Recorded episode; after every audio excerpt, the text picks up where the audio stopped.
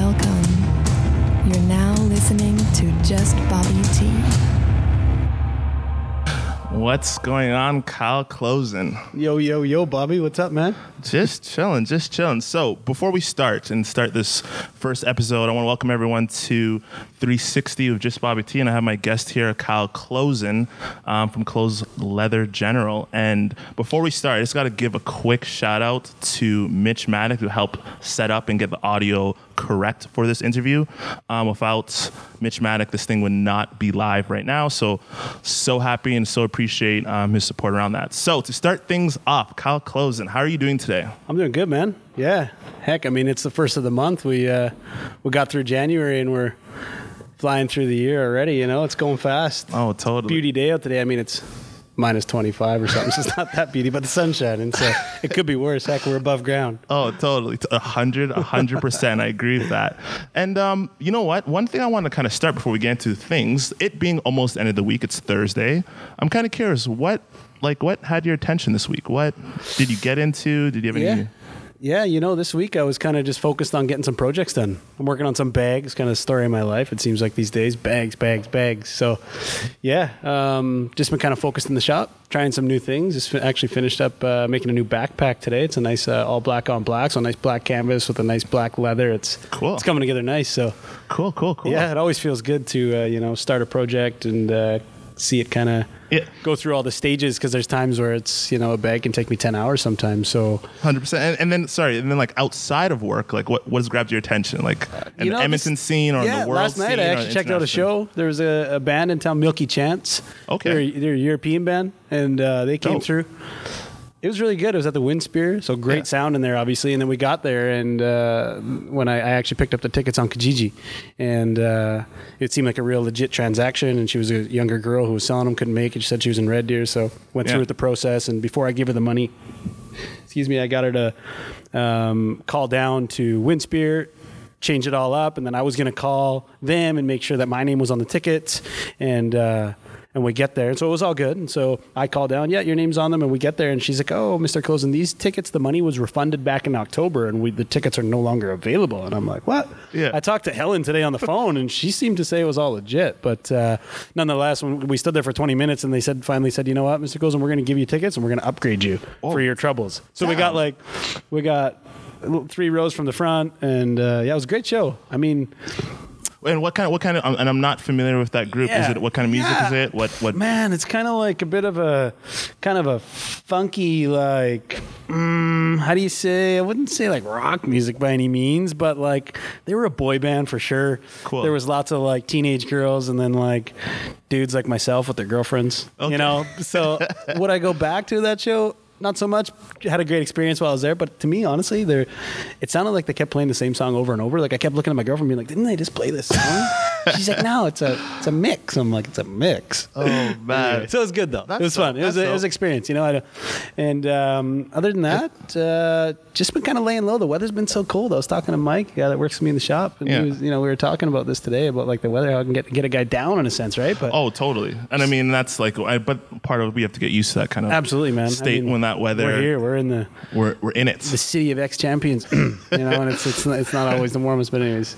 That's so that's so funny. And then like myself, like shoot, what did I get into? You know what actually I got into this week, which is like super interesting, is I don't know how much you're on like social media, Instagram, but like just recently, like uh, Will Smith jumped on Instagram. Okay. I'm um, over the last month, and he's just been like just killing it. Yeah. In terms of like all of his like conversations, his talks and things like that. And then like he just recently, I guess his latest video he put out was like all about people taking responsibility. Yeah. Like taking responsibility for their actions. So like when people cause you pain Right. um, yes, that's wrong. Yes, they should not have caused you pain in whatever like facets, but it's like on you or your responsibility to like own it Yeah. and then move forward from Totally. there. So it's like I don't know. It's interesting to see how I guess impactful and sometimes real some of these celebrities are, but then at the same token, like you know, there are some you know like real ones Yeah, doing I mean, stuff. he's so. just a real guy too, going through normal life, real stuff as well. So yeah, but it is interesting, somebody like that with you know that kind of power in a sense. It feels like right Yeah. to make a point and go through it. 100%. Well, they're making a movement here in Edmonton as well that, that make it awkward. Jesse Lipscombe, right? Yeah. He's going through. Shout out to Jesse. Yeah, yeah, and I mean it's it's it's good to you know be aware of what's going on, and also to like you know it, it, it like they you know no better time than the present than the present to like call things out and you know like bring certain topics up when maybe it is awkward or Hundred it's percent, not the right thing. But Hundred yeah. percent. So let's get into let's get into this now. So who is please for the people who don't know who you are, please let them know and please start from the beginning. Well, to wanna be honest, man, I'm just a I'm just a redneck from Saskatchewan, man. I grew up on a farm in Saskatchewan, a little town just outside of North Battleford.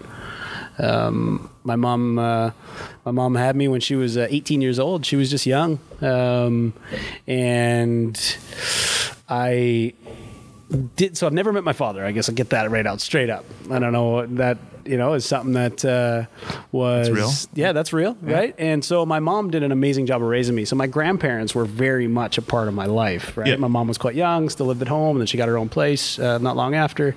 And um, so my grandma and grandpa were a huge influence on me. And my mom met a fellow by the name of Orest, and he had uh, three other kids. So when I was in grade three, we moved out to the farm. We moved out to the Woodco Hills, and right away I was involved in a, in a family setting. I now had like this father figure in my life who was a farmer, um, really good guy, hardworking.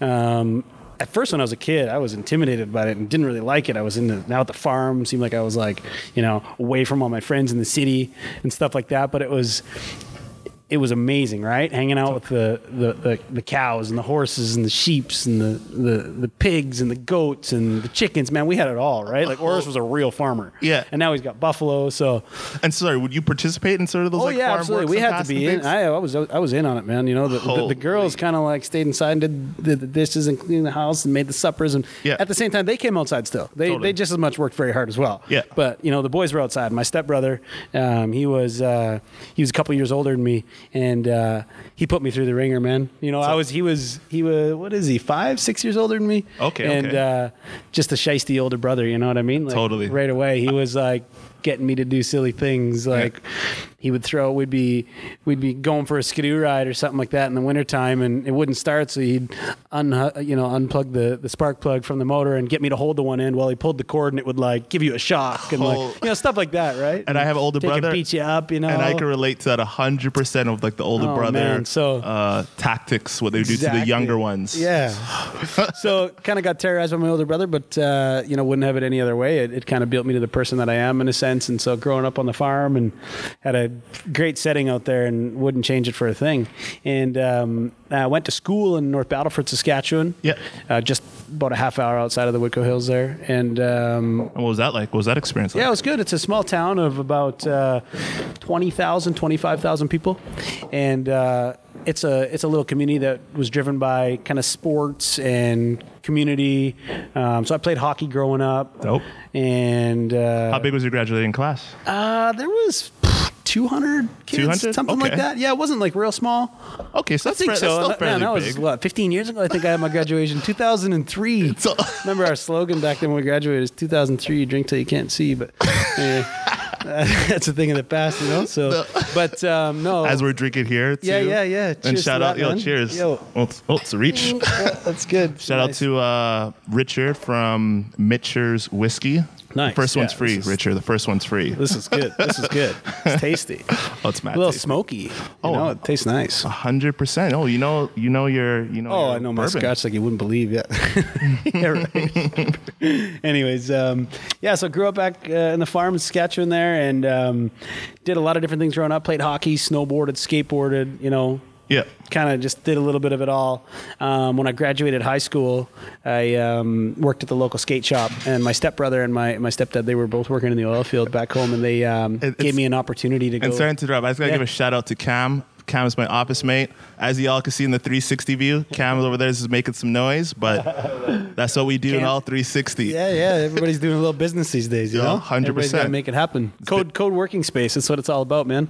100. Collaborating minds and keeping things together. Yeah. This is what it's all about. So sorry, continue. You were talking Yeah. about the skate shop. Yeah, so I worked at the skate shop back home growing up, and that was a ton of fun, right? We Got to go snow. We had a little hill, Table Mountain back home, and it was just that's where all of us hung out on the weekends and evenings. And anyway, it was great. And um, Can you still skate today? Uh, I I try. I still do. Okay. You know, but I got a bad knee now, and Oh. um, it's just kind of part of, I guess, getting older. But injured it, had surgery, and now it's just one of those things where it's always going to haunt me. Yeah, yeah. So I always got to kind of take it easy. But I still get out there and skate. Okay, give dope. myself a little kick push and drop in on some some little bowls here and there, like a couple little skate parks around town. Okay, okay. And um, and yeah, grew up on the farm riding dirt bikes, all that, right? Like just Yeah. loved it all, the farm life. Uh, you didn't appreciate it as much as you know being a kid. It was like so much of it was so much work. You know? Totally, and I, and I can only imagine Taking like when you're the- when you're in it and you're a young you're young Yeah. buck, but when you're in it, you don't sometimes appreciate Absolutely. the, kind of that current Yeah. time and that current state. And what your family's teaching you, right? One hundred percent. We always called them out like, "You guys work way too hard. You work way too much. You know, up at six and in the house at nine. You know." Yeah. Now you get it. Right? t- now, now, now we're doing that in a different pace here. Oh. Different, different style. We're, we're, we're grinding on a different level, right? Yeah.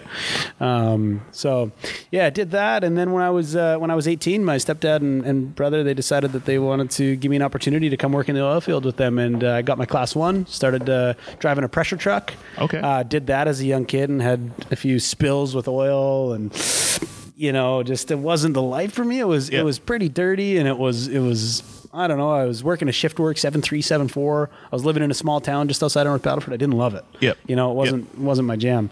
So I, I I I moved from that and I started hauling oil. So same thing, different pile, if you will. Yeah. Started trucking for one of my good friends and his dad. We drove semi, did that for a few years, and. um yeah, it uh, again wasn't resonating with me. I, Yeah. I was falling asleep when I was driving because I was doing days and nights, and like I was all over the place with Totally. the schedule, and, And- it and wasn't just- healthy, right? Yeah. Just grinding it, man, like fifteen hour days, you know, Totally. which is fine. And I was making pretty good money as a kid, you know, and but uh, it wasn't where I wanted to be. Yeah. I knew there was something else out there, right? And, and, and I and I really one of the things I really want to do in this podcast is like drive home to people sort of those like aspects or those like um, pillar changing points. Peace out, Cam. um, what was it, or w- was there a certain day? Was there a certain action? Was there a certain trigger? Like, what made you say like, "Hey, this is not Well, for I just, me"? I honestly, I felt like, be, I felt like I was going to kill somebody when I was driving truck because I was literally falling asleep behind the wheel. And a, and a young friend of mine who was working out there, um, young fella, he uh, he had a bad accident. He crashed. He was going down a hill and it was really foggy and it was a gravel road down a hill Yeah. into a coulee into the bottom where there's a creek in the bottom. And he he come down there and he crashed and he rolled several times and completely. Damn. He's lucky to be alive, right? And so that was an eye opener for me. I think I thought to myself, man, this is what my life is being put at, and I'm making like 18 bucks an hour, which is fine. That's great. I mean, more money I'm making today. Let's face it. I don't get paid by the hour. so Yeah. I get some good jobs, but you know what I'm saying. So, anyways, looking back, you know, I decided that that just wasn't for me. So I I ended up um, seeking out for some opportunity. I actually went traveling. I went traveling out to Costa Rica. Yeah. Me and another good friend of mine, Mike Berg. What up, Mike Berg? We went cruising out out, to to, Costa Berg. Rica and we, we toured, man. We uh, we got on a plane and we went out there. We set ourselves in. We bought some surfboards. We landed ourselves in a uh, cool little surf town called Malpais. We had some other friends come and visit us, and we just we spent the we spent the days surfing, drinking cervezas on the playa on the beach, Uh-huh. and we just kind of kept it real, man. We uh, we tried to become locals, you know, Yeah. in a sense. We got to know the town, and anyway, it was awesome. So did And, some how- and how, traveling, and how long how long were you there for? 'Cause I, uh, three months, three months, three months, and that was Mad. back when I was 21 or something like that. Holy, that ago. must that must have been a world of an experience. Yeah, hundred percent it was, and, and and I had been out to Costa Rica when I was a kid. My uncle's got some property out there, so Yeah. he took me and my mom out there, and I had so I had a bit of a tie to Costa Rica in a sense that I felt like I had some family there. We Yeah. went, to, you know, we, we stayed in San Ramon as well, which is where my uncle has some really good friends that we call family. So we stayed with them, and then did our own tour, and and that was just amazing. That was a, a trip of a lifetime, right? You know, Totally. as a kid, just had a little bit extra cash, you know, because I worked hard. I was I was hauling oil and stuff, and saved it up, and Yeah. realized that when I was out there is when I realized, you know what, there's more destined to this. There's more, not to say that I'm better than this, but I thought I could, I could, I could take it somewhere else. Totally. So when I come home, I, I uh, come out to Edmonton actually and was hanging out with a friend of mine, Mike Callbeck. Uh, Shout out to Mike and uh, a really good friend of mine. Grew up together, grew up back home in NB with him, and uh, he moved out here to go to school. So come out here and was hanging out in Edmonton on the on the weekends and partying. I mean, from North Battleford on a farm, and you come to a city like this, and there's people everywhere, and you're out and about and just seeing different things. And And how old are, how old are you at this point in time? Uh, yeah, I would have been like 21, 22 okay. and uh, and so while I was out here, I thought, you know, I, there's got to be more to just kind of feeling like I was stuck back home in NB and, and, and driving truck and stuff, which was it was great, and I loved it, and I wouldn't change it. But uh, another one of my friends was welding at the time. So Mike got a hold of me and said, "Yo, Cole, I'm going up north." Mike Raw, thanks to Mike. Uh, he, uh, You know a lot of Mikes. yeah, yeah, it's true, true story. I even got a Mike working with me now Yeah, totally. and so um, Mike offered me a job welding, and uh, he said, "Come up north with me. We're going to go up for the winter. It'll go by fast, but it's going to be for like six months. We're going to go pipelining." So we chased the we chased the, the pipeline dream, man. We went up north, went to High Level, worked in in the middle of the bush, High Level, Zama City, Rainbow Lake, like way up there in Alberta. yeah. And we did that, and we worked. I think our, our longest stint was uh, like 95 days straight or something without really having a day off. We had one day off in between because it was minus 50, but we we gave her, man. We worked, and Mike was the welder, and I was his I was his uh, lead hand, so I was his like helper and his uh, and his spacer for the pipeline. Yeah. What was what was that like? Like You know- what was day I'm curious, what was day 92 like? Oh man, I was so I was what they call bushed. So I was, I was, I was to another level of like you know you only you see the same guys every day, day in day out, and then you see the same trees all the time, and you stay in this little dingy little camp with, And- and- you know, I had a bed to sleep on, and I did have a shower, and it, so it was all good. I had a place to sleep, but it was literally kind of felt like it was a solitary confinement and something. You know, it almost it's a sense of. Not jail, but like it's different. You're making money; it's all good, but you feel that way sometimes because it's the same thing every day. I could imagine. same food almost, right? And then sorry, what was your shifts like? So we would well we would work our day our dailies were 12 to 14 hour days and then and then we wouldn't get a day off until the project was done Yeah. or too cold to work. And the reason why we had to work in the winters only is because you had to work when the ground was frozen. Yeah. So you could because it was all swamp up there. It's all Yeah. like swamps and sloughs. Totally. And, we're digging through it and putting pipeline and covering it back up and away you go, right? And I didn't really know what I was getting into after understanding years later of what was actually going on and you know there was just so much stuff going on with the land and unfortunately people being like pushed out of their properties, if you will, and especially with the natives and stuff like that, it was it was wasn't fair to lots of it, right? So, I mean, and I didn't know any better. As I started, you know, I, I started to get older and understand that maybe this isn't even really it either. But I continued to do it because it was my job. Um, we were getting paid good, and it was what it was. So we finished up our first year up north, and I come back to Edmonton because I had a good friend Mike still living here. I went and stayed with him for the summer. Yep. And stayed with him and loved the city. Started to like it more and more. There was good things going on. It, there was people up to stuff, and Yeah, and, I'm, and I'm kind of curious, what kind of like what, what what exactly was like getting your eye about the city at that time? I think it was just meeting new people, like every day, Totally. everywhere, you, every corner you turn, there was somebody you didn't know, which was which was um, unique to me because going growing up in Battleford, every corner you turn, you knew everybody, Yeah. which was great because I love that and I like that sense of community. But it was just the unknowns of what was up there, and even and especially because I had a street bike, I, I loved riding motorcycles and coming to a city like this with lots of roads and cruising Yeah. out to the mountains. It was like this like open opportunity that felt like what else is out there. That's dope. And then like you know too, because like I'm born and raised in Edmonton, Yeah. so I'm curious, did that kind of translate to like was it open arms that where people were like kind of meeting you and talking to you for the Yeah. first time, or was it just like what mm, was that? No, what was I that think- dynamic like? I think like you know Edmonton is a big city, but there's a lot of people from small towns that move here because there is opportunity. Yeah. So it's a big city with a small town feel, right? And, and that's what I kind of liked about it. okay, It was just you know, I guess being around something different, really, 100%. you know, and, and seeing different faces, and, and even with the there's a there's a there's lots of diversity with the culture here. 100. percent Right, so which is which is cool. In North Battleford, man, it was it was lots of white people, natives, and rednecks. Right, it was it's just what it was. there's no black people in your town. A few. Okay, not a a whole lot. There was a few, right? Like three, two, one, I would say, to be honest, there there's been a handful. a handful, A handful. five, Yeah. ten, Ten. something like that. But 10 out of population. How many? tw- tw- 20,000, 25,000, because there was Okay. Battleford and then there was North Battleford. Okay, that's right? interesting. Yeah. So the, the the diversity in the culture just wasn't really there, and I, I'm such an open person that I wanted more of that, right? Yeah, and yeah. so coming to the city, it felt like I could see that it was here, you know, in a sense. And so really enjoyed being here and had a lot of lot of fun with Mike, and we were partying and stuff, right? And Yeah.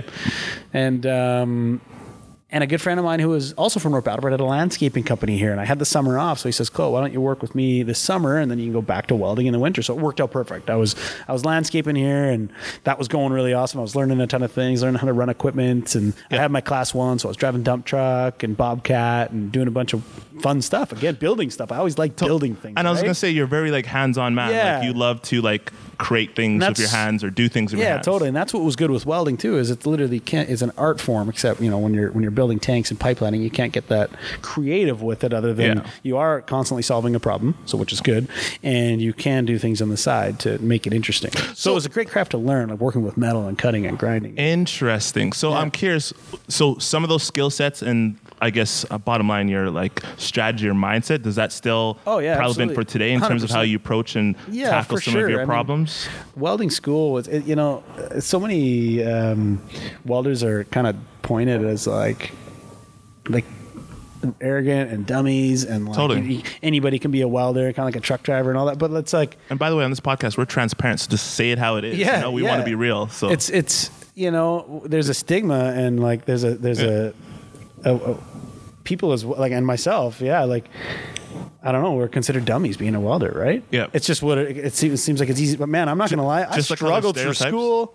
School. Well, Likewise. Excuse me. Excuse me. Excuse me. This drink. This drink. um, no, but school was a challenge for me. I'm, I'm very much a hands-on person. So my physical side of like the the actual welding hands-on in class was great, but when it came to the books and the theory and the math and the science behind welding and what was actually going on was such a challenge. Yeah. So you know, you had to be smarter than you think to pass a welding course. So Yeah. anyway, it, it, welders are not dummies, man. You, you got to know your stuff, and you're there's so many different formulas, and, and and there's lots of math involved. If you're, you know, especially if you're running your own company and stuff, right? Oh, 100%. And then once you find your groove and you're into what you do, it's what you do, and it's kind of becomes normal and easy, if you will, right? But Totally. metallurgy and stuff like that, like it, there's a science to that, man, and it's it's. Even though I studied it, lots of it is still beyond explanation to me. You oh, know, Oh, so so- with so like- many different kinds of metals and materials, and so and just like any craft, like there is a Yeah. science behind that craft. Yeah. And just because you, yes, when you put in the hours and you're able to execute on That's that it was. at scale or quicker, like Yeah. nonetheless, there is Totally. still some, um, like it, it, there's smarts behind it. Yeah, there's, absolutely. there's, like evidence anything, to keep right? you going. Especially when you want to be good at something. If you just want to 100%. half-ass it, you can half-ass it all your life, and You can half-ass just everything. get by, right? So, I, I knew that there was a drive for me. So anyway, after we were we pipelined up north, and I come back, and I, you know what, I I'd enjoyed landscaping, and I thought maybe I'm going to do this because I was it was fun. I was working my hands, I was building retaining walls and waterfalls, and Dope. you know building lots of cool stuff, making roads with the bobcat, and it was fun, right? Yeah. But the season was short, and then in the wintertime I was doing snow removal, and the snow removal sucked because your hours were based on if it snowed. If it didn't snow, you didn't make money, and then when it snowed, you were working 24 hours, and it, it sucked. Yeah.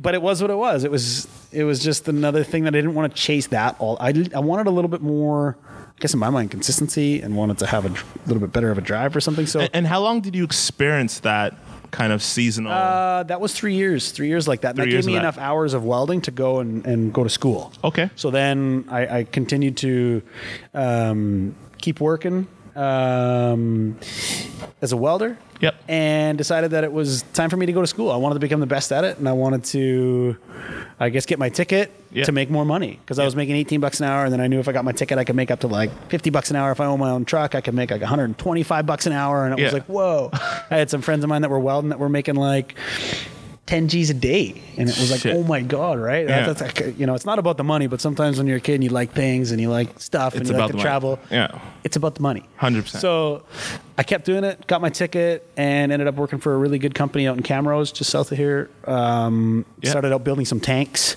and we were not not oil field ta- or not uh, not army tanks, but oil field tanks. Okay, I was like, Yeah, tanks. So, we we fabricated all the parts and the pieces to these t- to these huge tanks that we erected and built on site. So we'd Yep. build the parts here in Camrose, not here, but just south, and we'd build them there, and then we'd ship them up on a semi up north, and then we'd head up north and we'd stay in camp up there. We'd work two or three weeks on and get one week off. Okay. So we'd fly in and fly out, and that was good. It was, again, it was like anything. It was like, it was good because you'd go to work. You could leave. You could literally leave your wallet at home and go to work oh, wow. in like two weeks make like 10 grand and, then- then, come back for a week off and do it again and we did that for a couple years So it was a good like saver on top absolutely of like a since you're but literally then going you had to take the pros and the cons with it Yeah. were like totally. you know you'd, you'd go away for like three weeks working like 12 14 hour days you're staying in a camp and Yeah. literally in the middle of a bush they fly you in you get on a bus they drive you to your camp you don't even know where you are Yeah. you do but you don't you can't get out like it's like it's kinda middle nowhere? gated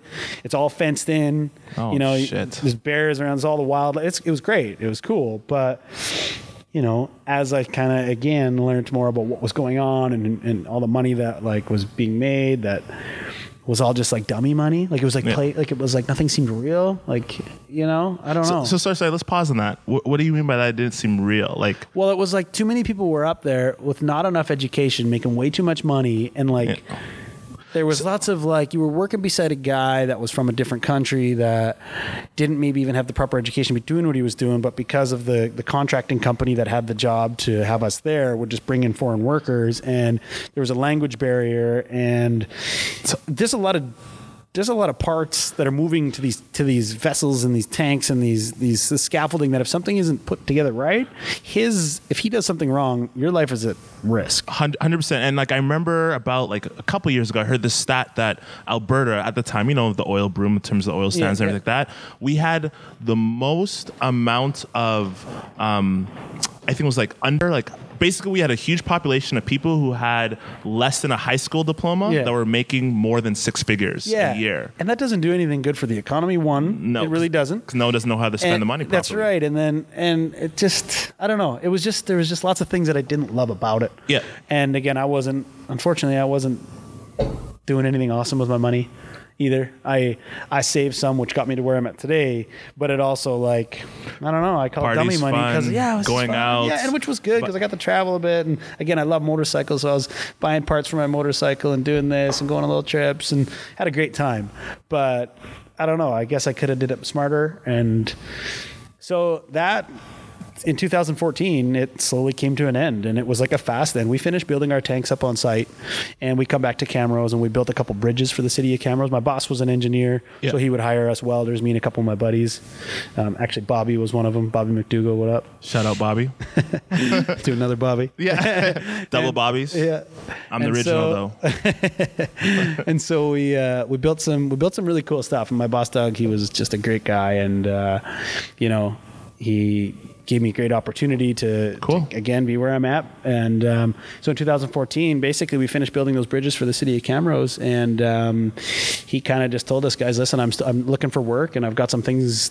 You know, potentially lined up, but nothing is signed. I Yeah. got no contracts lined up, so you guys got to go do what uh, you want to do. And so we didn't really stick around and, and kind of cry about it. We decided that we would just get up and get going and figure it out. So I had this dream. Like, right? and sorry, it came to that abrupt stop. Pretty much, man. It was it was we had kind of had an idea that when we were finished building these bridges, that Yeah. Doug had a couple little things, and we could stick around and work in the yard and like you know fix things up and just kind of peter it out for a little bit until like until basically he'd just say, guys, listen, I got I can't afford to pay you guys to Yeah. do nothing for me, right? Like when there's no work, there's no work, and that's when the oil and gas industry really started to slow down. It was in November, October of 2014. Yeah, okay. And so.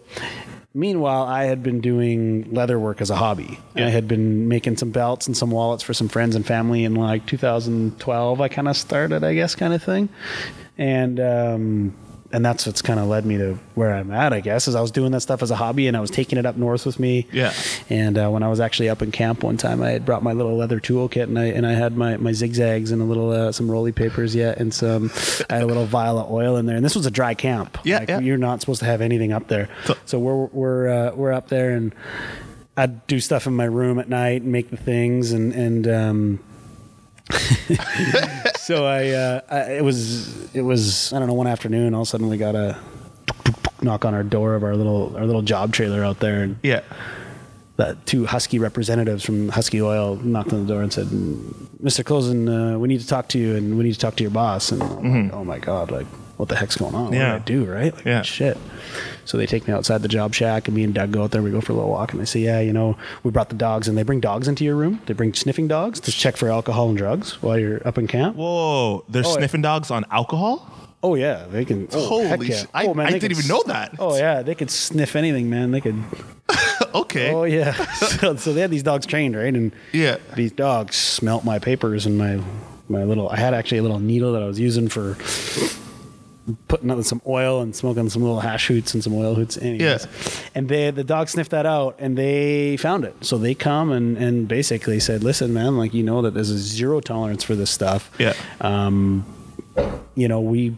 potentially have to let you go and and they kind of scared me man i'm like oh my god I, I could lose everything and this was the first two weeks of being up there Oh, all because I love making leather goods so much. And I had this little remnants. It wasn't even like the real deal in there. It was just remnants from back home. Like I wasn't taking Oh. even stuff up there to like Okay, it was the re- know, okay. it was just remnants. It was the Yeah. dog got me, man. And so they basically had freaked me out and towards the end of the conversation said, you know what, listen, we really like what you guys are doing up here. We know you're a good guy. Yeah. Um, as long as you can like be honest and tell us that like you didn't have anything up here. It was just some Yeah. remnants of the papers and because they didn't find like a bag of weed or nothing like that, right? Yeah. It was like it was totally f- fair what I had done, but I, you know, as far as having that in there, but so they had just said, uh, you know, um, we're going to keep you around. We're not going to let you go because of this, but uh, just be, uh, uh, uh, you know, on point and, and warned now that you could lose your job over this, and that'd be the end. So, Mm-hmm.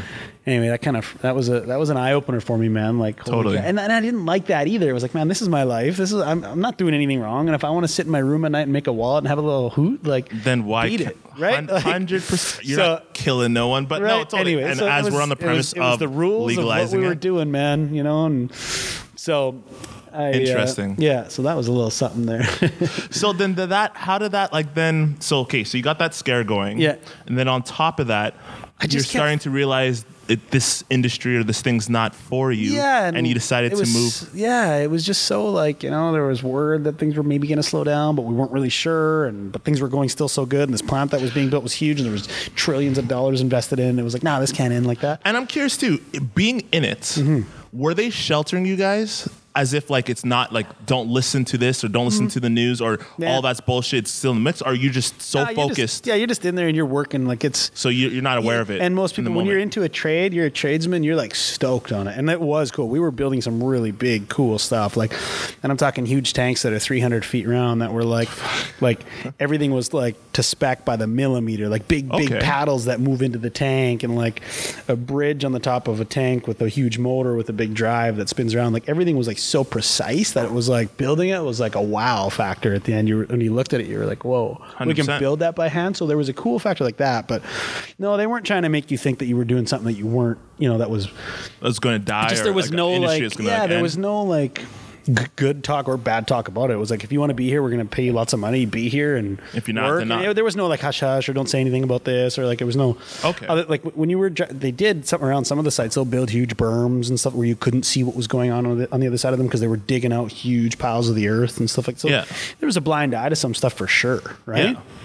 So you know, and I just yeah, there was lots of things that I didn't love about it. The guys that you're working beside sometimes sucked, and like you know, I was Totally. lucky that I worked with really good friends and great boss, and 100% couldn't have had it better. But I was doing leather work as a hobby, and really thought to myself, man, like if I could somehow, some way, do this and pay my bills. And be able to inspire others to keep doing this, you know, to do this kind of thing. That's what I want to do. Like, if I can, like, make a living at it, let's try it. so and, and so it started off as a side hustle Yeah, oh, 100%. Yeah, I was just making stuff for friends and family, and half of my stuff like sucked, but my friends kept telling me it was good, and I just kind of kept getting better, I guess, and only still trying to get better, right? I'm Yeah. still definitely not the best at what I do, and there's a ton of other good makers here in the city that are making great leather and, and canvas stuff as well. if we could dive a little bit deeper in that so as you said it starts as a side hustle like break that down to me So yeah, I was like working out of my apartment. Uh, I had a little like one of those Mastercraft tool benches up Yep. in my little studio suite. Like my living room was a leather shop, and um, And I just made it work. I was just doing it. I was buying tools from the local shop. It all started out. It was um, um, I was looking for a belt and a wallet, and I couldn't find one. So I I was talking with another motorcycle buddy of mine, another older fellow who did it as a hobby, and he was telling me that, listen, man, you can do it. Just got to go to the leather shop and get some tools and some leather. And so I did. I made myself down to uh, the local leather shop here in Edmonton, picked up some leather and some tools, and away I went. I made myself a belt, made myself a wallet, and like, Holy I don't know, shit. it was like it was okay, but I mean, it worked. yeah right. So and you I- got your leather you got your t- so you got your belt and yeah. you got your well, and then I had more leather and more, and still had the tools, so I, I wasn't going to give up. And I really liked. it. I was like, whoa, like you know, you start out with something that is just a big hide of material that now is something that I get to use every day. and, and it came through inspiration from my family as well. Like my grandma and grandpa had an upholstery shop back home in Saskatchewan. Okay. So growing up very close to my grandma and grandpa, obviously, as I was saying before, um, they had a huge influence my life. And my mom worked for them at the upholstery shop. So after school, I'd go to the upholstery shop and help out with them. And, you know, they're patterning and making things and everything from uh, motorcycle seats to um, truck seats to boats, boat tarps, and you know Oh. interiors like you know couches and and furniture, and they were doing all that kind of stuff. So it's very intriguing to me, right? So- At that time, as a young buck, were Yeah. you interested in that, or you were like, Ah, I think it was just like that was just life. That was just was what it was. I don't know. Yeah, it was this is like part this is of what it. mom and this is what mom and grandma and grandpa do, and Yeah. you know, I guess yeah, I was just there helping out, and uh, I guess s- in Interesting. some way learning a little bit because now I've got my grandpa and grandma's uh, sewing machine in my shop, so I got one of their original pieces which they started out with back in the late 70s so pretty cool that i kind of Oh. got there. uh, between the nostalgia and this, I can only Yeah. imagine the quality of it. yeah to, like, great it machine that's right yeah yeah so um So, so you're saying that once again, like you were making your Making- wallet, you making made your stuff. bellet, and, Yeah, ma- and, I and then was what working was in, next? in my uh, in my little house in my little studio there downtown Jasper Ave, and I first little show I did was through After Dark Motorcycles. They did a um, they had a little motorcycle show, so they asked me if I wanted to pop up and sell some of my goods. So I did, and I loved it. I mean, I got to sit there and stitch wallets while I was hanging out with my buddies, and you know, drinking beer and making leather and selling it to guys that love doing cool shit. so, how how successful were you after that first show? Uh, and when I say I successful, I, I, mean I like think dollar I amounts. no. I like. I think I spent probably 500 bucks in leather and sold 250 bucks in goods and took like two weeks to make stuff. So I definitely didn't make money. I and I, I lost money, but it was fun and I got it out there and I got a feel for like what people, you know, how to like the very first show. Some people, you know, tire kickers, if you will, come by and like, eh, you know, and and then some people are like so stoked on like, oh my god, it's amazing. You know, I'll take it. You're And, and and you know what's so funny? I wanted you to say that because that is such like we live in the world nowadays where people think like off the get go, people explode Oh, into yeah. it, where that's not reality. Yeah. What really happens is you try, Yeah. you might fail, Oh, yeah. you might lose money, Oh, yeah. but you learn something, and then it's only if you continue when Yeah. you can actually have something of substance I- or have some growth around it. That's right, and being able to take criticism because there are lots of 100%. ha- I'll say it haters out there, right? 100%. And people who think they can do it better, and people who will see your stuff and then go and try to do it and realize, oh, it's harder than it looks, stuff like that. Hundred percent. So it's, I learned, how, I slowly learned how to kind of take all that criticism and Yep. whatever, but but I loved it. I loved that it was something that I felt passionate about doing. Yeah. I was able to cover all my bases of creativity from drawing to prototyping to making was like all part of such a great experience. And and what aspect of so so is that the process that you love? Yeah, or is it, yeah, or, wh- or what or what is it exactly that I you think it's the process of like starting with nothing and having something cool in the end. Wicked. You know, like starting out with a, a material essentially, whether you're using canvas or leather or whatever, and, and Yeah. at the end of it having something that you are like impressed with, right? super dope. So, so that's the best part for me is is the, you know, the hard work that it takes to get something in the end that you put so much dedication and time into that. like, Totally.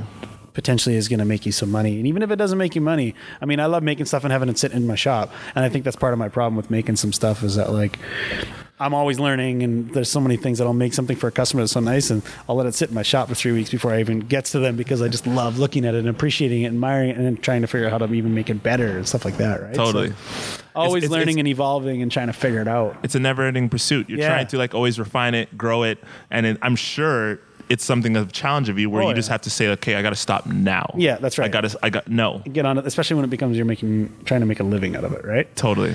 And you know, I guess it, going back a little bit again is it's kind of after working in my my apartment, I decided that it was like okay, this was something I was going to do that I was going to try to make a go at. So after being friends with um, with with uh, Jeff Rubtash and Devin Pope in the building here, they were just at the time they were just starting to um, do all the work to Mercer. Yeah. Shout out to Mercer Building. Yo, yo, yo, Mercer is where we're at. Creative hub for a bunch of local entrepreneurs. So Totally. they were, uh, I really loved the building. They were doing some cool things. The building was still boarded up in some areas. There wasn't a lot going on, but I was always so intrigued by it, right? There was nothing happening, but so much potential. Yep. There was no arena across the street. There was like, it was just a dead zone over here. This was, And- this and- was going back, back. Okay. Yeah, So this and- was like while I was still working up north that I noticed that while I was hanging out with Jeff and, and he was part of the development of the Mercer with, with Devin. Oh, okay, so and so I was coming here and helping Yeah. these boys with like, I'm talking like scraping the floors to like, um, you know, cleaning windows. And meanwhile, they're building out the kitchen. They were Oh. starting to build the restaurant. They were starting to Yeah, build the, the Mercer Ta- tavern. they were starting to build the Mercer Tavern. Yep. And I just thought it was so great. Actually, the, it was originally going to be called, um, uh, Fourth. It was a, because 104 and 104. It's on the corner of 104 and 104. but with the building being named John, the building is named after John B. Mercer. Okay. Um, and they decided to obviously make it Mercer Tavern, the Mercer building, and the, it's the tavern. So it's the Mercer Tavern, right? But anyway, so the building has just been like, yeah, and it just had so much character. And I mean, the building was, it's such an old building. It was built in 1911. It's in a fire in 1926, rebuilt in 1930. The side we're sitting on now is part of the, the is part of this build on. So the original half is the other side where my shop is at, but it's all Didn't- connected, right? didn't even know So that wall- either. this there's a wall that's like on the other side of this door here. Yeah. That originally was the wall that separated, which was the outside of the building. So this is an add-on. But Oh, anyway, yeah. pretty cool. That's so the building dope. just had so much so much character, and so many different businesses went through it over the years. And uh, Mr. Pope purchased it uh, eight nine years ago now, and sat on it for a little bit, and decided that it was time to do something cool with it. And Yeah. that's when, Shout out to Kelly Pope. yeah, and that's when, uh, no doubt, that guy is uh, he's an amazing man. He's Yeah. a, he's a great uh, inspiration to many of us, and uh, that's when uh, Jeff and and uh, Devin turned that vacant space into after a ton of work into the tavern, and uh, so over the years of still working up north and coming back and forth, I really I just loved this area. There was something about it that just drew me to this building, the character of it, and a downtown that was still developing and currently still is, obviously with the Ice District now, which is there's so many pros and cons to it all. Uh, it's a love hate relationship, I think, with it. But uh, Yep. I love the Oilers. Woo! Shout out to the Oilers playing tonight, Colorado. Can't wait. you think they're gonna win? By the way, on a Oh yeah, they got note? it. They got it. Oh yeah, stay They- positive, they- man. they They've, have they've to. been they've had a struggle of a season, but all in all, man, in my eyes, they're doing awesome. They're a group of talented individuals, and the the NHL's a uh, a, a big league to you know make a presence. in. I, I, I have to admit to something. I have been to uh, entire two Oiler games. Nice. And I've been to both Oiler games in the last three months. Mm-hmm. So, and sorry, and I'm born and raised here in Edmonton. yeah. Ah, shit. Well, hey, man, there's always new things, right? Oh, 100%. And tickets are expensive. Oh, they're super expensive. So, but anyway, it's all it's awesome that, uh, and I love that vibe now, right? We get a Yep. whole different vibe. Like this morning, I was up at work at the shop there, and I looked out the window and I seen Connor McDavid driving by. Like to me, that's so cool, right? Oh, Yeah. Because he's like, I don't know, he's an ins- he's an inspiration to many individuals, and he's like a worldwide phenomenon. He's like a Totally. one of the best hockey players in the world in, in many people's eyes. So it's cool to see a guy like that in your home in your city while you're working in your shop. Look out the window and see a And hundred percent. And you told me one time a story when you actually saw him on the street. Yeah, I got to meet him. him. Yeah, I got to meet him, shook his t- hand, Tell us, his tell us, tell us that story. Well, that's the day how he signed worked. his contract. I was just outside going for a little break with Frank, the dog, and uh, we were cruising and looked Shout over, and there was like, there was a bunch of people in suits, and I kind of kept my eye on it and noticed that there was Connor McDavid was was was was amongst the the peeps, and so I kind of hung around and jumped up on the sea can just on the other side of the building and watched what was going on, and it was like they were taking pictures and trying on jerseys, and I didn't know this until after, but he had, it was the day that he had signed his 112 million dollar contract. Oh shit! Shit. So he signed a huge deal, the I didn't biggest one, the biggest one that any Oilers ever signed, right? So Yeah. he signed his 112 million dollar contract, and and um, I ran up to my. Meanwhile, this was all going on, just a, a building on the other side of us here, and I ran up to my leather shop, grabbed a piece of leather, a marker, a business card, and a key tag, and went back Dope. down. And when he come out. Um, I believe it was Miss Cates and um, his Connor's agent, and Connor were the first ones to exit out of the little gate over here. Uh-huh. And me and another guy were standing there, a guy that worked for Bell, and we had chatted. And, anyways, um, when Connor walked out, um, the other fellow that was with me basically just said, "Hey, listen, like uh, we're fans. Would there would there be an opportunity? Could, could we meet you? Like, Could we could we chat with you for a second? And Yeah. Connor looked at his agent, and his agent said, "Yeah, go ahead, man." And so we are chatting with Connor for a second, and then the, the agent says, "Do you guys want a picture?" So Connor looked down and I grabbed, I grabbed right away, grabbed my like piece of leather and my marker and went up to him and he signed my piece of leather and we stood there and took a picture and it was just weird because I don't know, he's just such a to me in my eyes, I watch him on TV and see like, oh my god, this guy's just amazing, and like to be standing beside him, I, I was like, I felt I was in awe, you know. for for he's just a normal person though, man. He's not, you know, he's, he's And, was, a, he's was he a real? guy. Was he real? Was he like normal? Oh no, man, he was it? so normal. He was very chill, and he oh, like that's when we when we were going to take the picture, he like I don't know, you could see it on my Instagram, but anyway, he Yeah. like he was standing there normal, and then he just kind of like dropped his right shoulder and like leaned into me, and I could like feel it. Like he just like leaned in and like dropped and like give a little smirk, and I'm like, Yeah. whoa, man, it just felt cool. So anyway, shook his hand out, give him a business card, and give him my uh, key tag, Clo's General, and uh, his agent grabbed it right away. His agent was like, "I'll take that." I was like, "What?" I gave it to him. yeah, yeah, exactly. But his agent took it, and Okay, they cool. walked down the street, and I stood there for a second, and uh, yeah, it was pretty cool, right? Yeah. So I still got that piece of leather up in my shop, and then I actually met Leon Draisaitl there not so long ago either. Few of the guys, they, they roll around, right? They're just Yeah. regular guys that they work in the area. They're you know in their rink, and they they, they go for lunch, and they do things around They here. So- eat, they yeah, live. that's right. So They breathe so it's just air cool like to us. like have that part of you know around the area.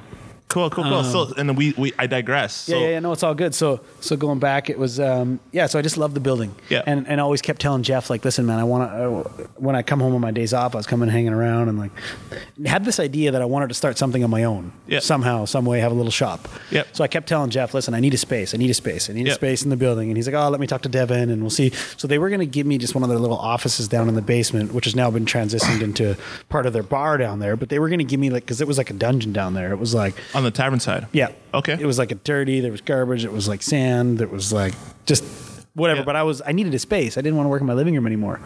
So Devin and Jeff were going to give me a little space down there, and I kind of left it be for a while because I hadn't heard anything. And all of a sudden, like six months later, Dev approached me or reached out and said, "Hey, Chloe, I think you're really going to like what we got going on. Why don't you come down? We'll have a chat." So I come down, and he like showed me the drawings and showed me what they were starting to work on for what now is Vacancy Hall, which is Oh. the space down in the sec this the part that we're in right now. And that was when Ken Bautista, shout out to Ken Bautista, Yes. um, kind of came into play That's to right. build to kind of get things going Totally. with, with Kelly and, and, and, and Devin about having a space for makers and creators to work out of at a fair price. And they didn't really know what it was going to be. Yeah. Right? Was, start, was Startup Edmonton existing at this point in time? Yeah, 100%. Yeah. So Startup Edmonton was upstairs. There was a few other small businesses in here. The building Weekly was downstairs. Yep. Um, Never knew Weekly was in this building. yeah, yeah, exactly. Right. So, Oh, sorry, Weekly, the haircut. Okay, yes, yeah, yeah, yeah. So okay, Yep, yeah. yep. Weekly hair. Okay. Yeah. Dope. Yeah, they trim it all. They Yeah. do it all weekly, every day. I got, I got, I got dread, so I don't get yeah, my you don't get cut, haircuts. so, you're, you know, you're like, so what? They got a hair salon in here, man? They, Never do. They can do hair. Weekly, you need to do dreads. no, a bunch of great guys. Shout out to Craig. okay. and um, so yeah, so so that was down there, and uh, I just loved what they had. I'd seen the drawings of the you know the pop up bays, the little doors, and like small space, and like perfect for makers like myself.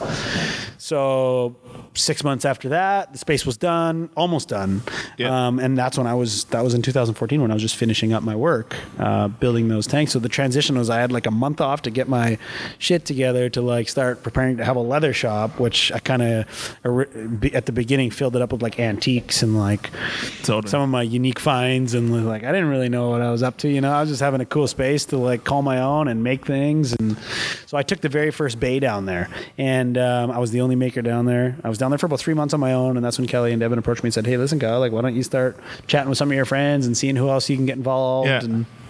And, try to make something of the space. We don't even know what we want it to be. It's a you know it's a challenging area over here with like you know parking and it's there's not the buildings the arena wasn't even done yet. They just the the, the month that I then? got in here, they announced it like the same month that I got in here that they were gonna go ahead with it. Yeah. So it shovels in the ground a couple months after that. So we got to see this whole thing develop, but it was a big transition period, right? So there was nothing really happening around here. And, he- and I'm not sure if you remember how we first met, but it was like I think a few months before they had that official announcement. Yeah. Um, I came downstairs Yeah. and was like back then, like I was a, and still to this day, I'm a fashion fanatic. Yes. And the first time I met was when I toured around your shop. Yeah. And just meeting for the first time, Yeah, you're just like I remember. 100% welcoming, um, just a down to earth dude, and you just had so much dope product. Cool. Like Yeah. such dope product. Yeah. So that I mean that was and from That's then I was just started, like, yeah. yo, this guy's awesome. He's dope. He's cool. Yeah. He's like down to earth and not fake. And Yeah. not just trying to sell me some shit, but just to like try to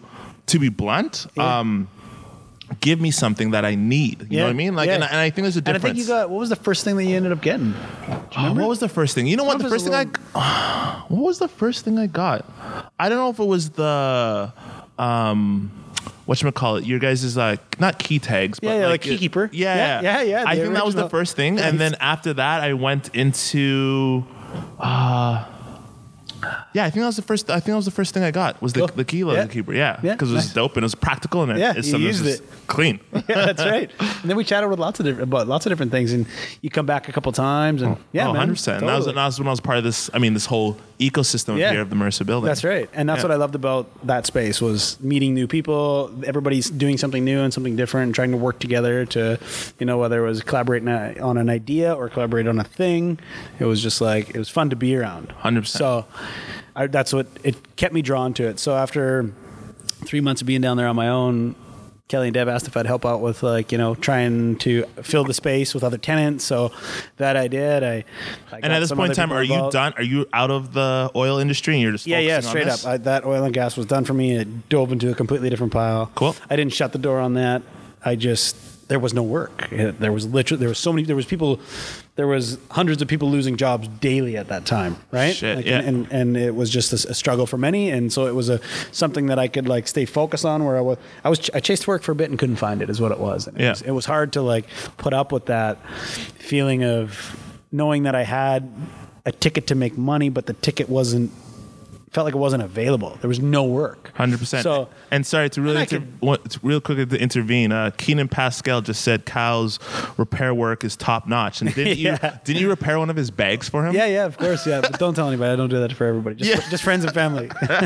Uh, sorry, No, but it's though. always nice doing repairs because you can uh, learn how a, another product is put together. So it's good. Yeah, but he doesn't do it, people. So do not hit him up to repair Yeah. some of your other stuff. Instead, just connect with him to build you something better and be more beautiful. That's right. Continue though. And so, yeah, I uh, helped out get the space relatively full. There, I mean, there was tenants that were coming and going a little bit, and then we kind of had a little bit of a crew down there. And with that, I was starting to feel very distracted. With now, I was helping manage a space with seven other bays, so seven other artists, and them coming to me with lots of questions and trying to make rules down there and make it for what it was. It just wasn't something that I was like good at, and wasn't wasn't fair to my business to try to create a space that I didn't even know what I wanted to be. And there was an open end on the other side where they were like, yeah, let's do, you can basically do whatever you want down there. But there was still some like, you know, no to this and can't do that and can't Totally. have this. So it was, it was a challenge, especially with even the city regulations, the, the bylaw and the zoning and like, Was there this was challenges. late and long and lost? So and I'm, I'm curious, who was the second person in after you? uh, the, the second tenant that come down into vacancy hall was Chad Baba. Okay, and Chad he's got Baba. MK Baba Designs. Shout Oh, out shout out to Chad Baba. And, Yeah. and by the way, I'm a big fan of Chad Yeah, Baba. so he does beautiful work as well. So he was the second tenant down there. Okay, and then we had um, we had some other we had some other painting artists down there. Then we had uh, Jordan with art by Pico. Then we Yeah. had um, brick art by Aaron. Then we had um, there Oh. was shop the skinny. Then there was um, a rumor pop up skate shop. Then there was um, there was yeah there was Holy, so there a nice, a nice little group, a nice little yeah, culture oh, of individuals yeah, for sure, right? And that's what exactly what we wanted the space to be. Yeah. And then with with, I mean, it, it's an incubator for grow, starting a business and then growing it to evolve into a bigger space. Yeah. So that was the thing, and you know, going through those transition periods and when somebody would leave, I had to try to fill the space, and it just became too much. I couldn't keep up with it. I, wasn't, I was my business was failing, and uh, it wasn't good. Totally. So I decided that I needed to take a. Basically, I was gonna move. I was looking elsewhere. You know, I love the building. I love the space. I couldn't have had it any better. Loved everything about it. Yeah. People who, you know, own this building to the the makers that were beside me, but I was just I couldn't. I wasn't making any money. I was losing money. Yeah. Right. In a sense, like you know, it was because I wasn't being able to stay focused, and I didn't really know what I was up to. Right. You know. And, So- and sorry, you know, too, we didn't really address like out, openly and clearly. What do you do? Yeah, I hand make quality leather goods. So belts, wallets, bags, backpacks, motorcycle accessories. So I kind of I'm focusing in on a little bit of a niche with uh, with bags. So Yeah. leather duffel bags and, and backpacks, and then. I also do like the motorcycle accessories. In the, Cool. the near future, it's going to be being able to attach a bag to a motorcycle, and, and it doesn't have, you don't have to be a motorcycle rider, but Yeah. just a.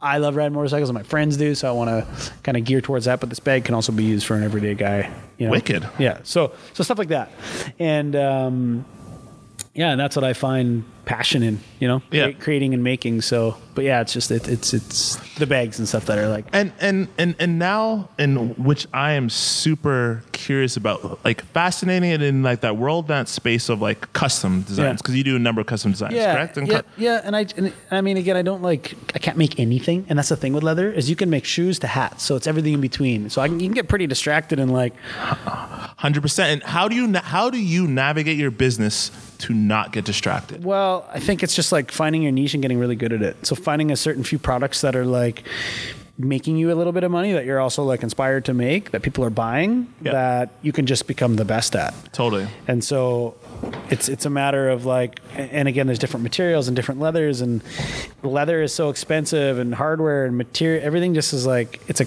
crazy kind of And then did you learn that the hard way oh, by Oh, trying sure. to do everything and anything? Hundred percent, man. I thought absolutely, and I still struggle with like literally like if I could just make one thing, Yeah.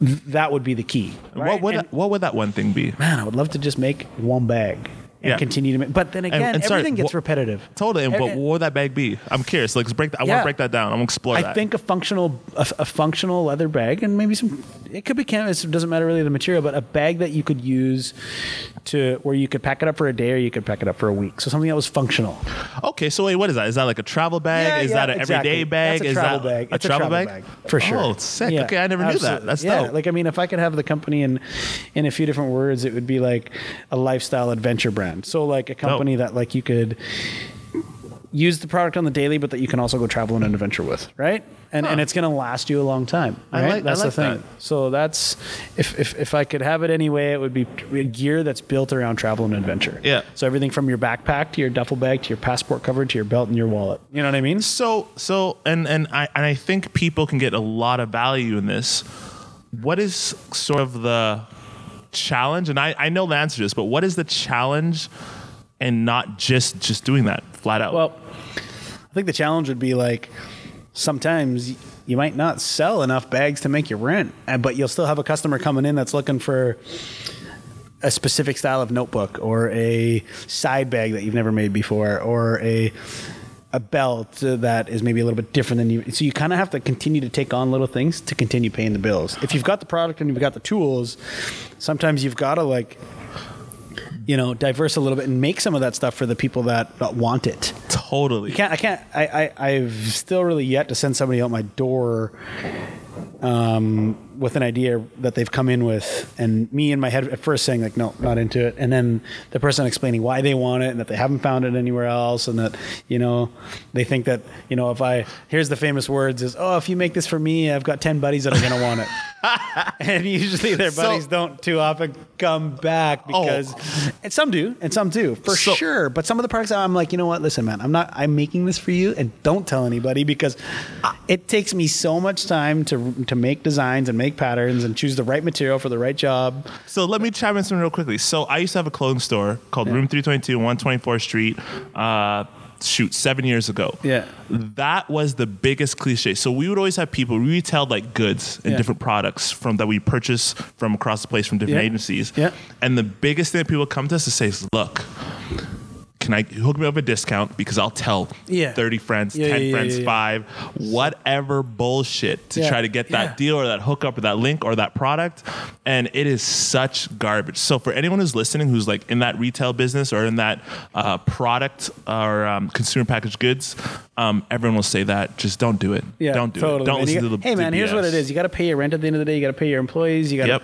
and then you've got to live too. Yep. So it's like deals are great, but they're not going to keep you alive for that. And I and I always try to be fair. It's being fair. And like the thing with me and with custom stuff is like, man, I could.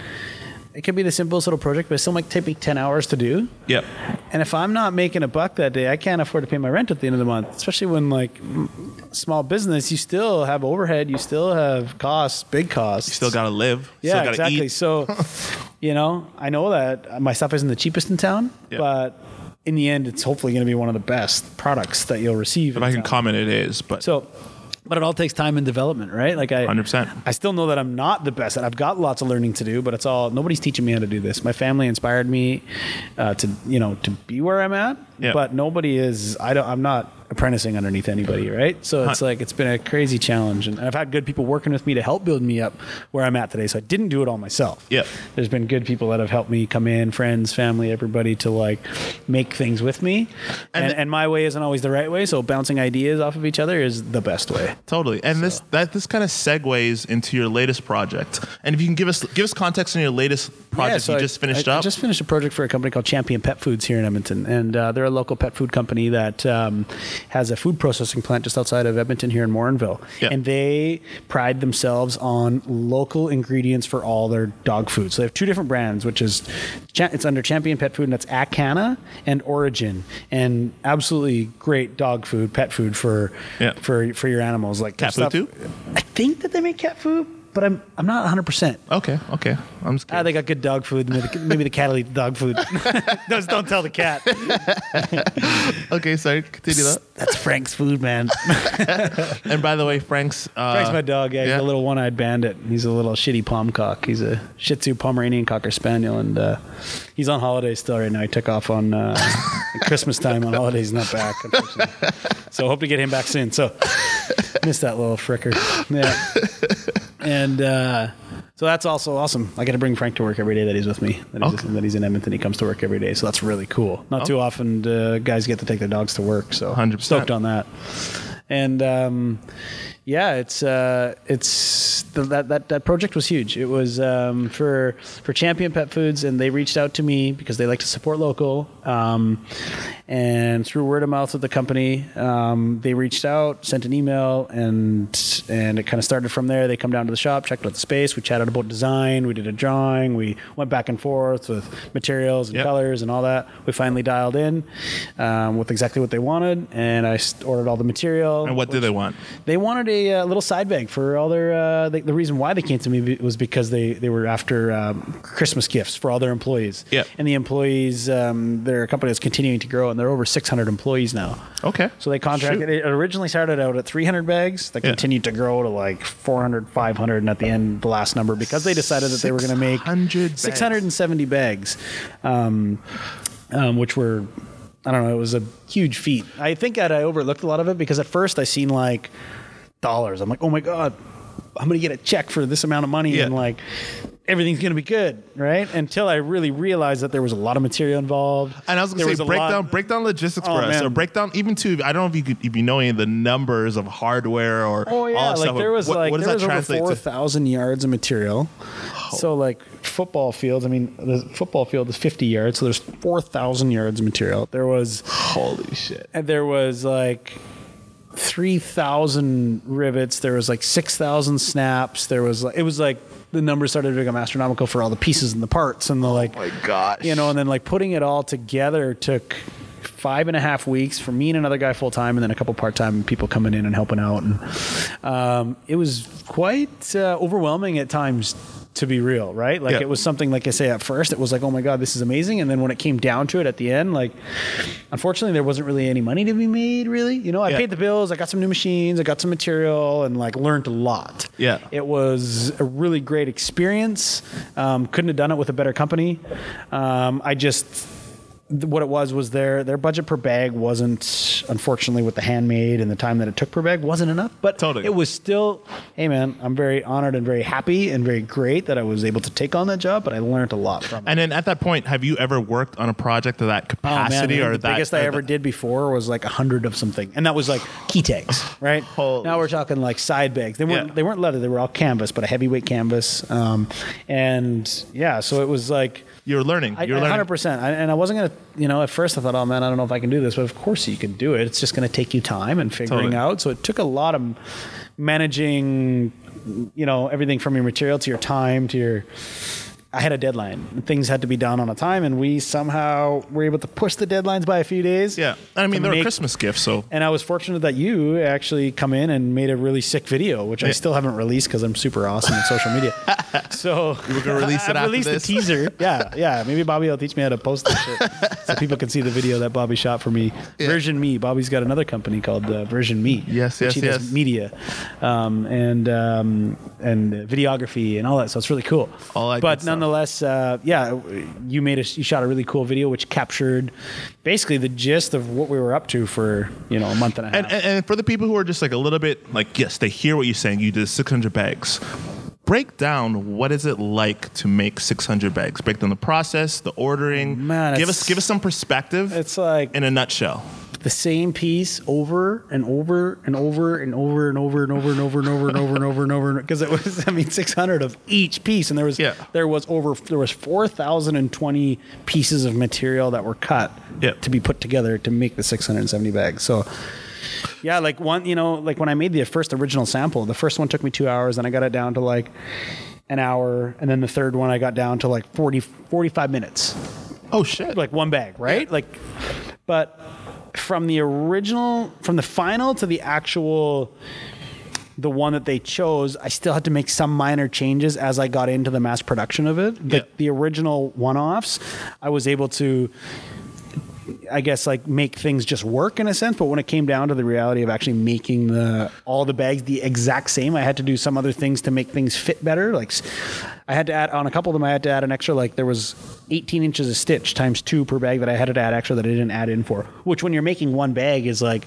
two minutes, but when you add two minutes times 600, that's like a week's worth of work. so there was some parts that I like didn't really think that were going to you know add up to that much time in the end Yep. because I had to make changes because I'd never done something like this. So I didn't accommodate for any of that. And I guess that's what happens when you're taking a project on scale. Yeah. Um, you don't know those details until exactly, Exactly. that. When you Yeah. notice that a two minute item or two minute process translates to weeks worth of work in the grand scheme of things, it's like, Yeah. whoa, that'll break everything. Absolutely. So I, um, and I, I know I couldn't have done it without without the help of of, of Mike James.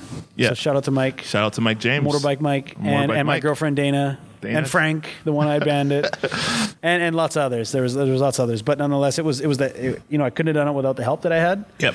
um, and things just showing up on the nick of time. Like, I mean, when you're ordering that amount of material from somewhere and you have like, we we we finalized the deal in September. September like 15th or something is when it was finalized, but I had to have like 220 bags done by November. So it gave me like a month and a half to have 200 bags, and then two weeks after that, I had to have another 400 bags done. Oh. So it was like timelines were like bang, bang, bang. It was so like, oh my Yeah. god, is this actually going to happen? Yeah. And with the long nights and the early mornings, it was it was feasible. So, so how, how, how important in terms of your growth of your business has people been?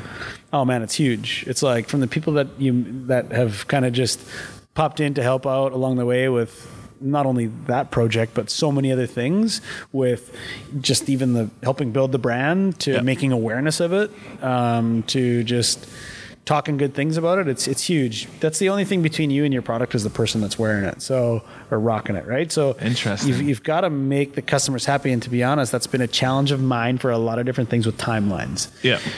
With the custom pieces, sometimes you know you continue, you have to c- continue to take on work and lots of it to be able to build a brand and build a business. But getting things out at the right times has been a huge challenge for me. Yeah. With you know potentially overworking myself and being a one man show, but I have I've had some help here and there, and I've been very fortunate enough that I've I've I've got you know I've, at times I've had full time people and at times I've had part time people, but it's really challenging to like be able to pay the person pay the people that help you a decent wage Yeah. and then be able to pay your bills at the end of the month. Yeah. So that's been my biggest challenge. And then like realizing that, okay, you've got tons of work to do, but at the end of it, because material is so expensive, um, I'm very fortunate that with this building that, um, you know, it's, I'm in a great space 100%. f- for a fair price. Yeah. So like, Everything is fair, but it's still a huge challenge. Yep. And that, work that'll forever be done. the same. That's never going to get easier. Yeah. The more money you make, the more space you need, the more people you need to hire, the more materials you need, the more money, the more problems, man. And it's straight up. That's never going to be. That's always Yeah. going to be a thing. So, like, uh, like even going back to this other job, you know, it was like to me at first, it was like such a big number. Like, oh my god, I'm going to make money. This is going to be sick. Can't Yeah. wait. This is the pet foods job. Yeah. Yeah. And then like When at you the end of break it, the logistics and the, the finalizing the numbers, it's like Did I? I'm, I'm happy to break even, right? Which is good because hey, man, it kept me going for a few months. It got Totally. it got my product into 600 more people's hands, all that stuff. So it all continues to build the business through slowly, just working its way. and I can imagine being like an entrepreneur and taking on this huge project that kind of left you to bottom line pause on your business Absolutely. because you need to execute on this huge That's right. My leather goods side of things had to like stop for two months, which was a challenge because I had already pre-taken on some of this work. Yeah. But not realizing that it was going to take me as long as it did for this project, I wasn't able to get out some of the jobs that I'd already pre-engaged and, Yeah. and promised. So, so, So- people people who are in a potentially in a similar situation but a different industry, what would you like? What advice would you give them in regards to exactly that? Like when I- they have the opportunity mm-hmm. to do a large scale project Yep. that's a little bit whether it's over their capacity or just it's going to take their whole focus of business. What would Yeah. you say to them? I think it's make sure you know what you're getting yourself into and like kind of make sure that you're trying to it's hard to say like see these unforeseen circumstances, but like plan it well. Yep. Make sure that you know exactly what it's going to cost you Yep.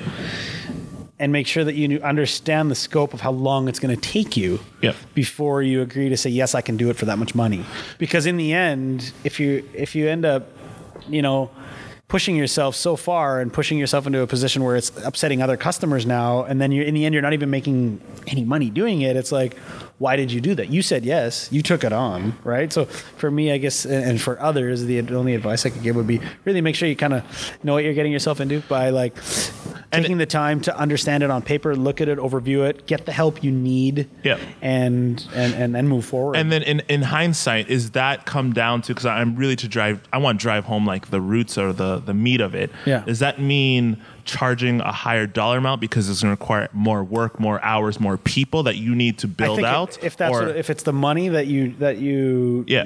you know if that's going to be the problem, then Yeah. absolutely. It's, or or cutting or reducing sort of their expectations on their right. deliverables to make sure that sometimes you know maybe still- you just can't use those material because costs are too high, and if you want to use this this material, then it's going to cost you X amount 100%. because you just can't.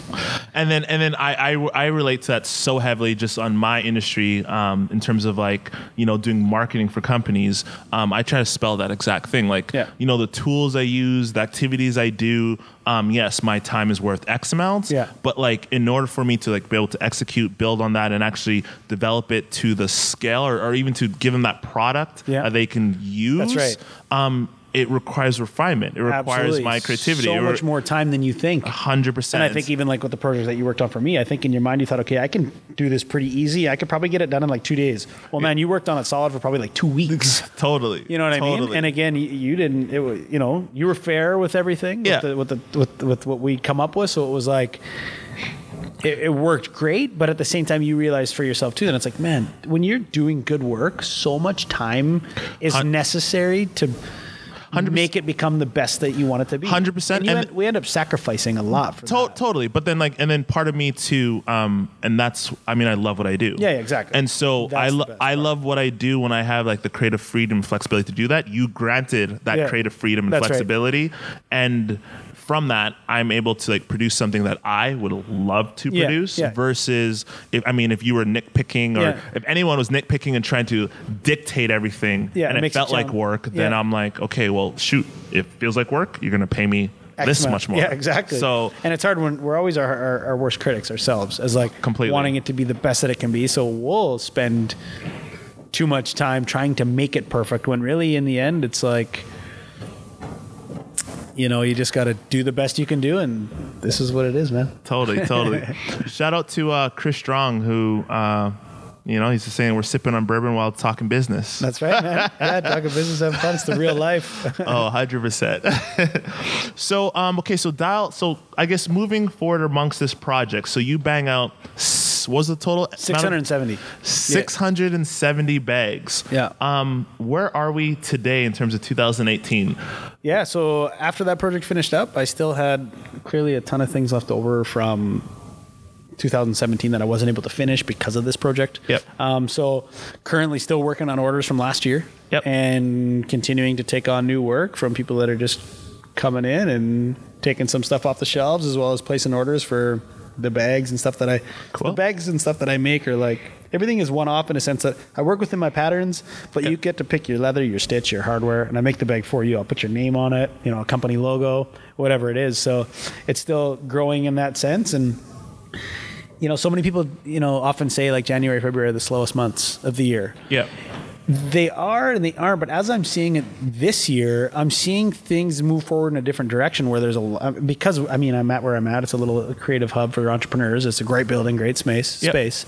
Um, I'm seeing lots of makers and other entrepreneurs moving forward with business and trying new things and Totally. taking that step into realizing like, hey, I'm going to do this. There's movements coming forward Yep. um, with um, different um, laws going to be opened up soon here Totally. and different um, there's different rules that are going to be happening with business so it's, it's kind of nice to see people taking advantage of this and trying Totally. to um, take a step in a different direction and Yeah. trying something new. Totally. So, and I think that's what it's all about is like, don't wait for next month or the month after, a month after. You know, I mean, you got to have a plan and you got to have a goal. But at the Yeah. same time, sometimes those plans and, and things like that change. So if you have a goal and a, and a bit of a vision, chase it because it's always going to change. You're always going to be chasing that dream. People are like, oh, Chloe, you're so lucky, man. You're living the dream. You get to make leather goods all day. And it's like, yeah, but when it becomes, when it, when it, when it, when it's a reality of like, you know, making your bills or not, it does change. But the best part about it is I love what I do. Totally. And It keeps I you going. And I wouldn't, I wouldn't change it if I wouldn't have to. The best part about it is I've got a welding ticket that I can go back to work, and then I got a class one truck driver license that I can Totally. drive truck again if I have to. But I'm gonna keep pushing my damnedest to keep this going, right? But Totally, and, and and then kind of like that. Uh, that segues to actually one like a topic that I'm very curious about is how important, or do you ever get approached around products, around collaborations, and those activities, and does that play a role in your business at all? Oh all? yeah, for sure. And I mean, especially being in a little uh, in a city like Edmonton, that like you know, it's it's a big city but a small town feel. Yep. Um, people know people. Yep. You know, like you can. I- I'm a strong believer in the six degrees thing. No matter where I go in the world, Totally. it seems like I know somebody within like a few people. and I'm a firm believer that Edmonton's one degree separation. yeah, one right? degree of separation. So it's, you know, I find that the more people that do come to me, and the more kind of connections you make and the Yep. things that you do with them, only broadens that horizon and, and kind of opens that perspective of what a person can do. And and trying to work together, you know, like-minded individ- individuals with similar minds, you know, can can do a lot together, right? Yep. Like, and one thing I did realize you can't do everything yourself. Totally. Like, you know, I'm a maker, but I can't like do my accounting and and and, and do my social media and do my um, um, my books and my ordering. By the way, you kill I, I. I, I, I, do it, but I but here's the thing: you can't do everything awesome. So you have to learn to like branch and like give other people the opportunity to help you even though that's one of the hardest thing to do is to let go of like little things. Because like first of all there's not a bunch of money floating around. So it's not like yo bobby here's a couple g's. Can you you know hook me up with social media for a couple months? And like i would love to be able to do that Yeah. but it's like you have to figure out slowly working yourself into that and getting the help where you need it when you can and, Yeah. and working with good people and hoping that like everybody makes a little bit of percentage of you know what comes in at the end of it. And it's not always and it's not about the money it's about the relationships that you gain from Totally. and if i mean you got to make a make a bit to to to eat right? But at the same time it's it's all about like trying new things and working with good people and just getting out there and having fun because Yeah. i mean in the end at the end of the day we've the only thing we've got is is is our health and the ones be in the in our in our loved ones beside us. So Totally. take care of the things that matter most, and one of them is your health. So make sure you smoke cigarettes and drink lots of scotch, and, uh, and work damn hard. You know what Oh, I mean? Like, completely. you know, work hard because that's the only thing that's going to get you anywhere. And no one's going to do it for you. I'm curious, what is what is like for the people who are not in your world or your industry? What is the current state of whether? And I don't know what you classify as like custom goods or like what maker, what would you? creator. Yeah, what what do you? What's the current state of that? Like what where is it at? Is it Well- growing? Is there more? Do, are you meeting more and more people, who are are appreciating it more. Yep. Understanding that a quality made good takes time and that time is money. So people are appreciating that, you know, if I'm myself putting in good time, they're okay to pay the money for a good product. Totally. Um, and then, so that's being understood a little better because we, for so many years we were, well, up until, well, forever there's been things being brought overseas. Which Yep. is a whole nother world, and then forever there's always been the the the original makers in the communities that you're at, right? So, but uh, there's been a huge gap between like people being able to go to Walmart and buy a T-shirt and a pair of shoes for forty bucks, or coming to which where we're at here is an original um, warehousing district where you used to be able to come down here and buy a pair of Levi's and get your shoes made at a local shoemaker. Totally. it would cost you three, four times as much, but that product was going to last you three, four times as long. Yeah. And that's slowly coming back. You know, our, our, our clothes we're washing, we're paying a lot more attention to Yep. on the quality of it, how long it's lasting, does that brand really matter? Um, Yep. You know, and trying to keep things clean and simple. totally? Um, how, we- how, we- how, how much does made in Canada or made in Edmonton play into the the I, that you know, it's, I think it's all about like knowing where your money's going, supporting local, um, realizing that it does help create uh, the economy get stronger. You know, Yeah. you're helping me, I'm helping you, and then we're all eating at the end of the day. Totally. As opposed to, you know, us working our butts off and then giving our money to a big corporation, which the corporation isn't even paying their employees well, and the money is just being lost in translation, and it's no fair to anybody, really. totally. So I feel like it is slowly coming back to a true appreciation and understanding for what it is that you know you're using on the daily. Yeah. And I think we're all becoming a little bit more aware of that from the food we're eating to the to the shoes we're putting on our feet. Um, Wicked. And so it's it's very important Yeah. as far as I'm And then- concerned and, and most others around me. because like like being um, part of like the, you know the downtown core, Yeah. the downtown community. Um, sometimes I see a lot of like raw, raw, raw support local. Mm-hmm. Do you see actually people supporting local? Yeah, or is it still in the raw, raw stage? No, it's like there's there's definitely like a movement being made, but again, like you were saying before, that are there more people doing it? And yes, for sure, because I think that as myself and as others, I think we I try to promote and inspire others to do it. So Yeah. as you do that, it does help. It does resonate in people to like you know realize that they can try it too. Yeah. So it's great, but sometimes it's bad because you know it's taking away my own business sometimes. And there are more makers getting out there. There's a great handful of leather makers and, and canvas workers and things like that in Edmonton, right? Totally. But, uh, you know, it's a big city. There's a lot of people. It's all about how you treat your customers Totally. and um, And bottom line, running a, a successful business yeah, that's and it's customer focused and oriented. There's no, you know, I'm, I'm very happy and fortunate that I'm the only one around downtown right here doing this kind of thing. But so many people are just still working out of their uh, their garage or their basement or a spare room in their house or Yeah. you know things like that. I, you know, I, I thought I from the beginning I needed to take the take the risk, take the challenge to get out there. And again, I'm working with, I'm helping uh, the uh, the people who own this building, in a sense, pay their bills, and they're helping me pay my bills, and I'm helping you pay your bills, and we're all just like working together. As to- one big system. As much as sometimes it's not at the end of the month. Sometimes I realize that like, damn, I literally like made zero bucks this month, but. Yeah. I still got business. I still got jobs on the on on on the, on the sheets. Totally. I still got things happening. I'm still getting emails and phone calls. And as long as you like, the harder you work to get your product out there, the faster you're going to get another job. Because the sooner you get another bag or backpack or belt or what, they're going to tell their buddy. Their buddy's going to tell their buddy, and gonna- it's just going to keep going. And people are going to see it and they're going to keep going around and that. That's, And, and that's that's kind of what it is all about. Slowly, just building that that brand around, letting it speak for itself, and not having Totally. it be something it's not. and and and I guess this kind of goes into now um, final thoughts.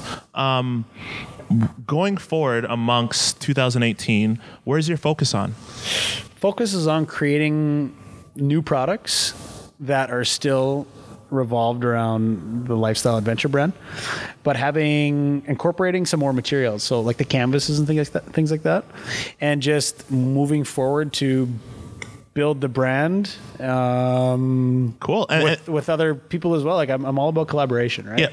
I love working with other talented individuals and people who have creative minds but don't know how to put it together. So I'm I'm looking forward to see like that that that champion pet food job opened up my eyes to a whole other world of of things. And there are some things that are kind of in the works. So hopefully things continue to play out with some little bit bigger jobs and otherwise just focusing on my brand and um, you know trying to keep pushing forward, man. And and super dope. it's just it's a lot of work it's a lot of dedication and Yeah. it's it's a lot of fun too right so And and if someone wants to get hold of you, um, what's the best way for them to get Uh, hold of you? Like, you what re- will you actually answer? That is, i answer my phone every day but you ain't gonna put, a, you're not gonna drop your phone number I, out uh, there. so best way is to be uh, my website www.closegeneral.com Yeah. um, it needs some work so don't judge me on that but just like anything right work in progress 100%. Steadily, steadily we killing it so then hit you up on there, hit you up on the Uh, yeah, info Inst- at Instagram works as well. It's Cool. my Instagram is Clo's General. Uh, Cool. Pretty simple,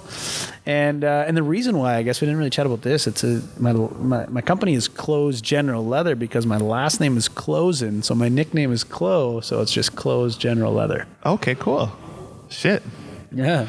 Um, so you know what? Because I've taken enough of your time. Yeah, like, we, I'm- what like, time is it here? we, we, we, It, we're, we're like an hour and 20 minutes. that's it, I was man. trying to keep us at 45 minutes and we got into it. Nice. So, um, first off, just want to thank you for your time. Yeah, man. Thanks for sharing some knowledge, some dropping Totally. some history here Yeah. about the Mercer building. For sure, dude. And um, much respect and Yeah. love, sir. yeah, thanks for having me uh, in this space, man. It's always uh, an honor to come and check Okay. out this space where you're at, and uh, And this is the first, this is the first live. This is the yeah, first, yeah, you're, it's- you're number one. Yeah, it's awesome, man. It's always uh, you're an inspiring individual yourself, so keep it rolling, man. Respect, sir. Thanks respect. Thank you for tuning in to Getting 360 with Just Bobby T. If you are on Facebook Live, I would really appreciate if you hit that share button. And if you're listening to this on iTunes, I would love it and appreciate it and would have so much respect if you could leave a rating. So many more podcasts to come, and I appreciate you guys listening. Peace.